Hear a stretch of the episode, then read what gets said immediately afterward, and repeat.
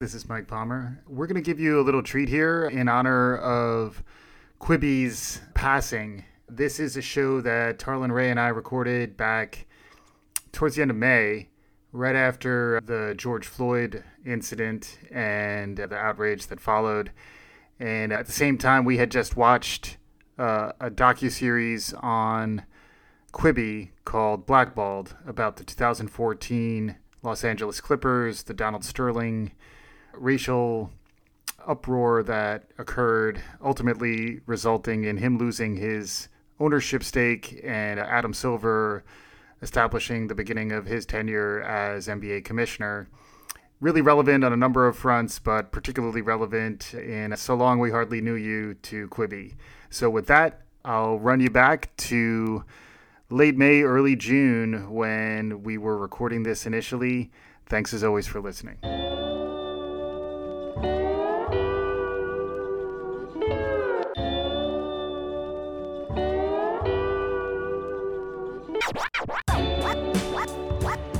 Welcome back to Running It Back, the lessons learned podcast about sports, media, the world around us. I'm joined as always by Tarlin Ray. Tarlin, welcome back. I appreciate it. I appreciate sharing space with you again. Yeah, and it was fun getting this show off the ground, covering the Last Dance documentary on ESPN, the Michael Jordan saga. 10 hours five Sunday nights, uh, and we put four shows together, breaking it down. If you haven't listened yet, you should. Uh, we had a lot of fun doing that, and uh, we had such a good time. We were like, we we can't stop. We got to keep doing this. Clearly, and then you suggested uh, a little something for us that we're going to be covering on today's show. So so why don't you introduce us to to what we're going to be talking about today? For those who watched the ten hours of must see TV, there were tons of commercials promoting a new documentary called Blackballed on this new app called Quibi, not mm. Qbert. Yeah. Not Quince, not Quince, Quibi. Yes. And so it covered the 2014 Los Angeles Clippers and the fall of Donald Sterling. I got to believe the only NBA owner to ever be kicked out of the league and forced to sell the team. Yeah. So it was timely. It was interesting to go from seeing the Jordan documentary and then following a team in the 2000 2010s. But then also uh, super timely have this conversation with just how crazy and whatever what's going on in the world with George Floyd, mm-hmm. Ahmaud Arbery, Breonna Taylor, mm-hmm. and you name the numerous, including Trayvon Martin, which is covered in this documentary, mm-hmm. the things that are going on. So you got a COVID that we were grappling with as you were uh, taking a moment to clap for our first responders as yep. you are close enough to be able to give those kudos and applause to people uh, that are um, working on the front line against the visible enemy. And now we've got a mixture of social unrest. And for the first time, really people getting to see racism in its pure form. Yep. And it creates, you know, interesting time to be talking about blackballed and it could be if you hear a little, I'm a little tired in my voice. It's sort of physical and mental exhaustion from what's happening in 2020, which is a really screwed up year. Yeah, yeah, a lot in there, and the year has just been a nonstop tough ride for folks who are trying to understand what's happening in the world around us. And and then part of the idea of this show is, you know, can we use media? Can we use documentaries and sports narratives to help us try to make sense of all this? And uh, yeah, I do think Quibi notwithstanding, and we'll get some some short hot takes about Quibi in a second. But Blackballed is super relevant to anyone who's trying to understand systemic racism and the impact of media and protests and all those kinds of things. This in the context of the Clippers in 2014 you know, fast forward six years to where we are now, some of the seeds were already were already out there back in the day. And then also a really interesting story just around basketball too. So that, that is something where I was trying to put the Clippers team into context and try to understand some of the challenges they were facing and some of the ways in which whether it was Adam Silver or Doc Rivers or Chris Paul, DeAndre Jordan, the, the players on the Clippers team, and more broadly just players in the NBA how they were responding to the Sterling situation was pretty uh, profound and relevant, both as a thing to think about nowadays, as protests are, are really central to a lot of what we're thinking about, but then also looking back to the last dance where you know jordan was notoriously not political and notoriously not protesting and he got beat up pretty good about that so so yeah i think there's plenty of directions for us to take in terms of talking about blackballed and and then obviously the george floyd breonna taylor uh, you know all the names over the years tamir rice trayvon martin the names just keep on going. Obviously, that's something that is affecting everybody nowadays. So, where do you want to go, man? I want to start with something lighter. Let's talk about. Yeah, please. What a disaster a launch! 1.8 billion dollars to launch.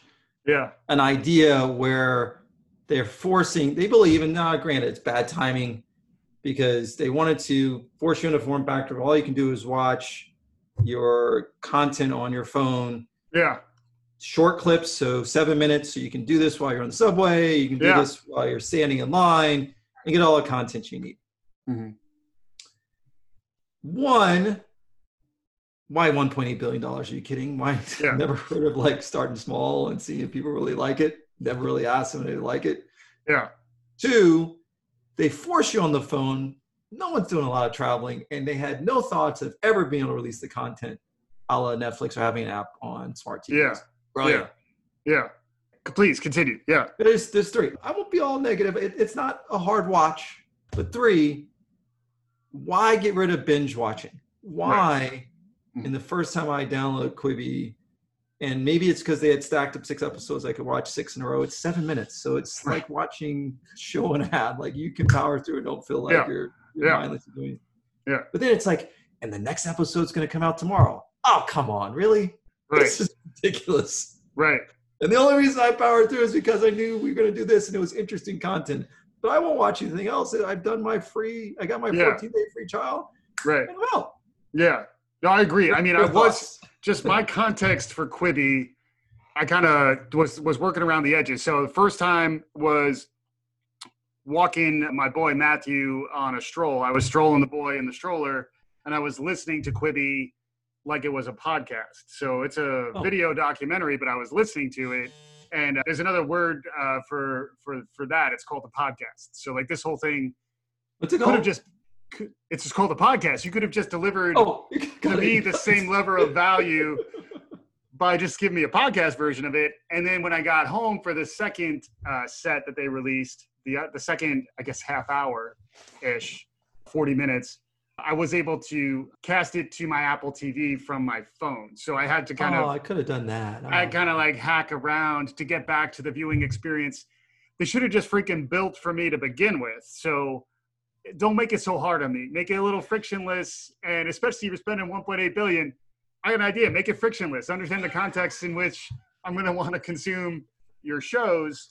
That being said, if this was like a 90 minute Netflix documentary, HBO documentary, uh, Showtime documentary, I think it would have been pretty good, and I think it would have flowed fine. If the I found the the sort of arbitrary seven minute format to just be awkward. It was like right by the time it was getting my attention, I had to go through a, a, a jerking around.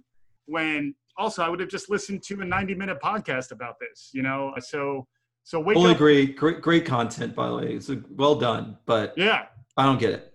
Yeah, but that being said, the the body of work, and I would say for our listeners, it is worth watching or listening to. Hundred percent access to this content. I do feel like it, it armed me with some interesting context and information that I never really had before, which is part of what I liked about The Last Dance. I remembered the Sterling Donald Sterling case uh, when it came up and when when he lost ownership. But if you would have quizzed me before watching Blackball, I probably would have gotten several questions wrong. I would have misremembered some aspects of the story, and then also uh, just understanding the at, at a personal level the the primary players in the narrative, the players on the Clippers, Doc Rivers, their coach, other leaders within the NBA. Adam Silver was just starting as commissioner.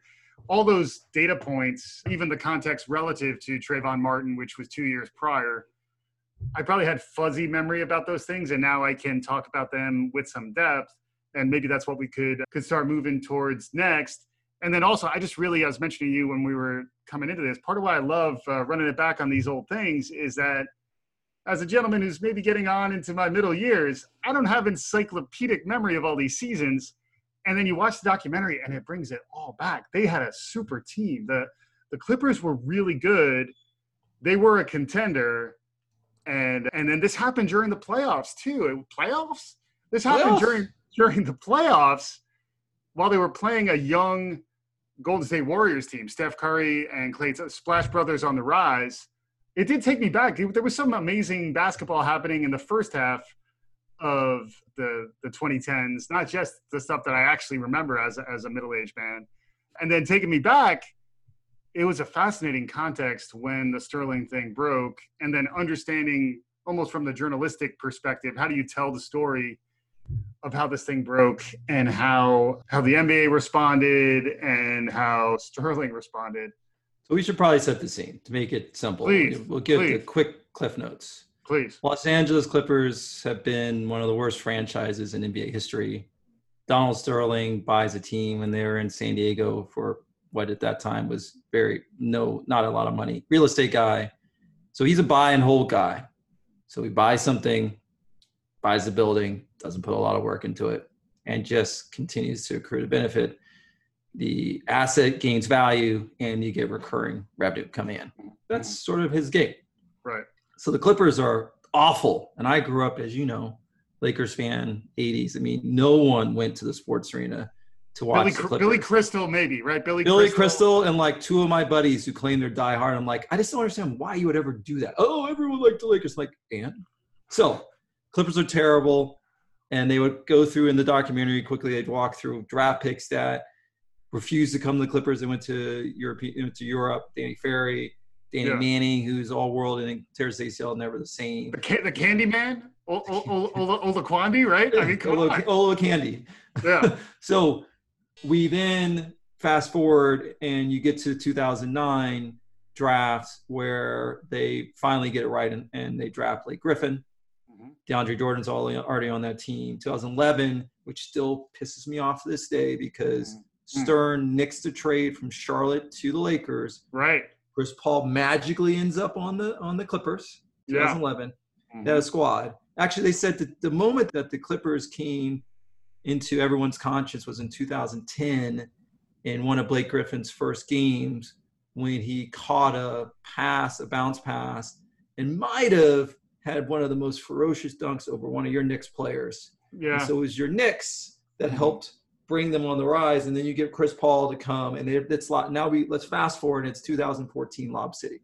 Yeah, and that was a cheap shot, but I'll allow it. Yes, continue. Uh, really? I just yeah. I felt like it was so. Yeah. I said it just in the same. It's all right. It's all right. It's all about it's all about acceptance and empathy these days. Yeah. yeah. So all the while, we know who Donald Sterling is as a person. He's getting sued because of discriminatory practices in his mm-hmm. in his apartment buildings, mm-hmm. and he just gets away with it. And he also is just sort of a creepy old dude. He's yes. a guy that when players come, they feel uncomfortable around him. He'll bring mm-hmm. people into the locker room, men and women, to say, "Look at these black bodies," and just as mm-hmm. a really strange mm-hmm. guy. Yeah. And then we get into, as you said, the Lob City year, where the Clippers are one of the best teams in the league. Yeah. No one wants to play them. Mm-hmm. As you said, it was J.J. Redick, yeah. Crawford, yeah. Collison off the bench, DeAndre mm-hmm. Jordan, Blake Griffin, mm-hmm. Chris Paul. Like that's a squad. Matt Barnes. Yeah. yeah. Before exactly. Matt Barnes, all, little, before Matt Barnes, all he wanted to do was fight. yeah, but they had some toughness. Doc Rivers had come. He Doc had Rivers. success with Boston beating the Lakers. that was a cheap shot. so let's be clear. But, and then he was able. I mean, that was a big move for him to go to the Clippers. And there was there was a little bit of championship buzz around this team. Obviously, putting it in context, the Dream Team is happening at the same time. The Heat, the Big Three of yep. the Heat, and then San Antonio was strong. Kevin Durant, Westbrook, OKC, OKC is still uh, a super team. But they had a puncher's chance, particularly if you look at the depth of this roster. They they were ready to get frisky that year, and and then this happens. The, what happened? Tell us. And again, I was listening to this while walking the boy through Prospect Park, so my recollection may not be 100% rock solid. But there is a tape, a tape that is released on TMZ of a recorded conversation of Donald Sterling with his significantly younger girlfriend, mistress, V. V. Stiviano, born Maria Vanessa Perez, also known as Monica Gallegos, Vanessa Perez, and Maria Valdez. So she had many names. And she records Donald Sterling. And what does he say? Basically, you're making me look bad by posting pictures on Instagram where you're associating with black people. And one person that she was associating with or that she posted was Magic Johnson.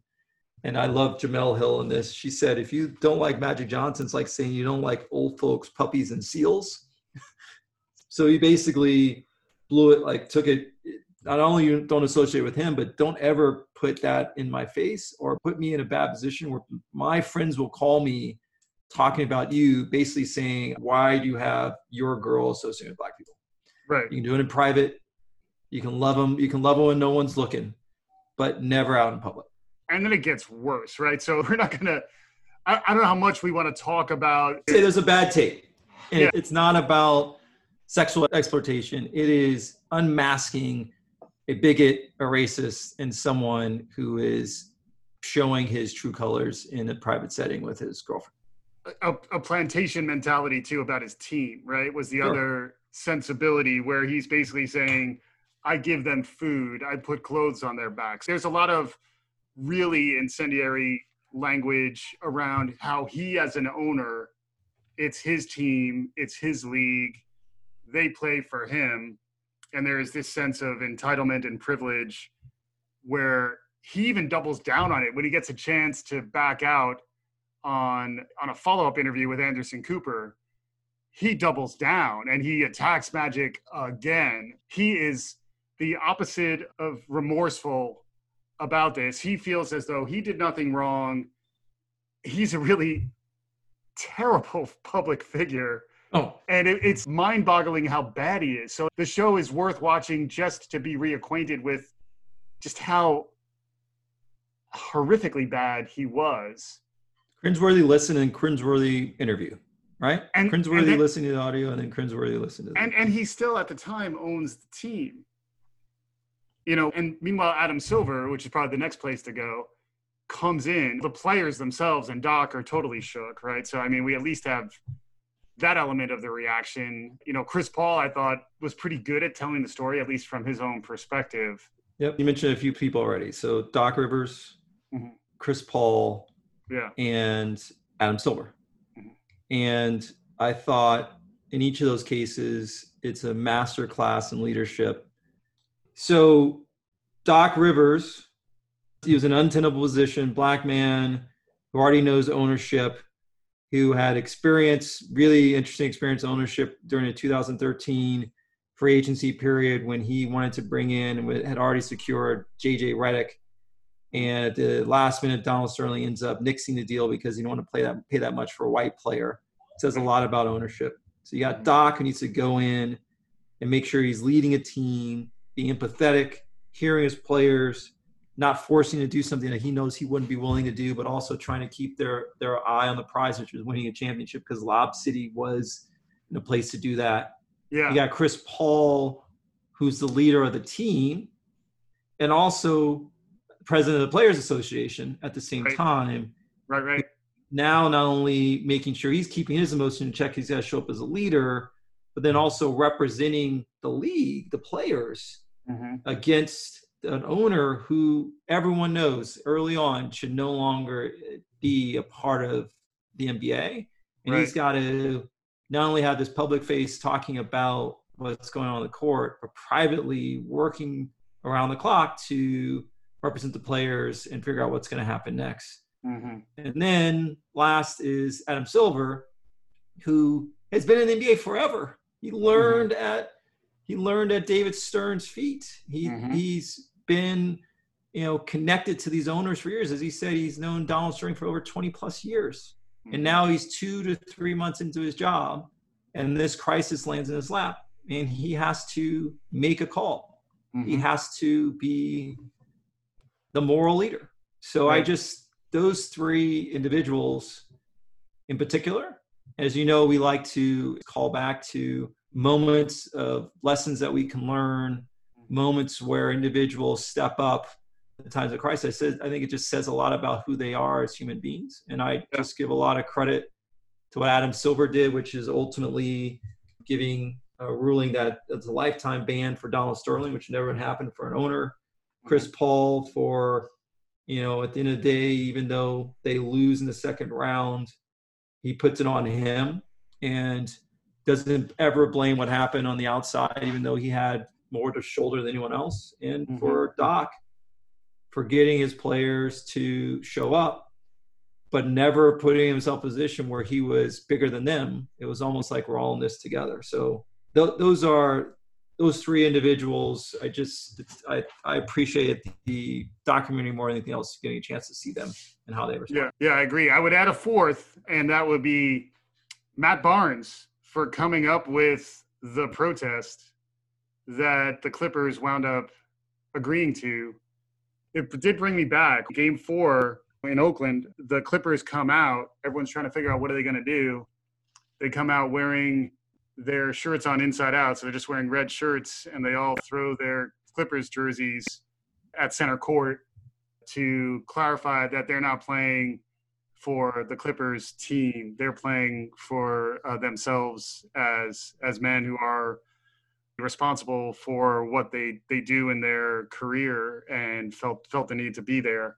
But uh, I'm only half kidding, you know, because I actually think the No, I I agree. the the chemistry on that team actually was pretty good. That's why I do think they probably had a shot at the championship. Honestly, is my, is my perspective on this because the level of teamwork necessary to withstand this this sort of unprecedented jolt is definitely evident even to this day.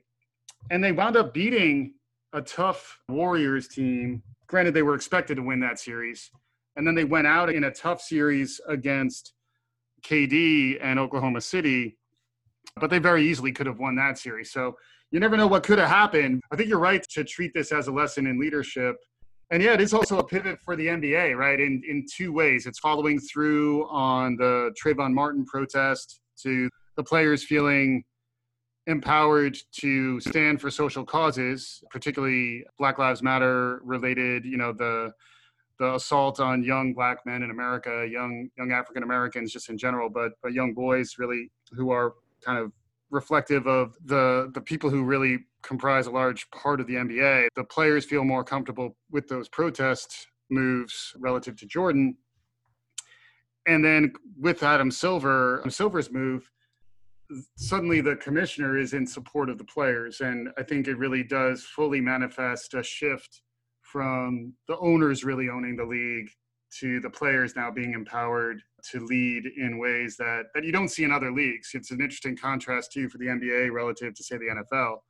You're hitting on something as you talk about that moment, what enabled the NBA to move. It's just not the audio itself. There are other factors that go into it. So if you compare it to what's happening today, you know, there's a swift end to Donald Sterling's story. Oh no, he had to sell his team for over two billion dollars, and Donald, I feel bad for him. He's going to walk away with a billion.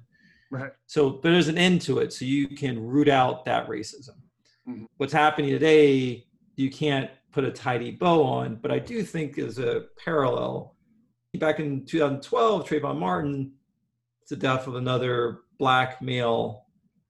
The Heat protested on the court or wore hoodies in the court to support Trayvon Martin. or some other players around the league.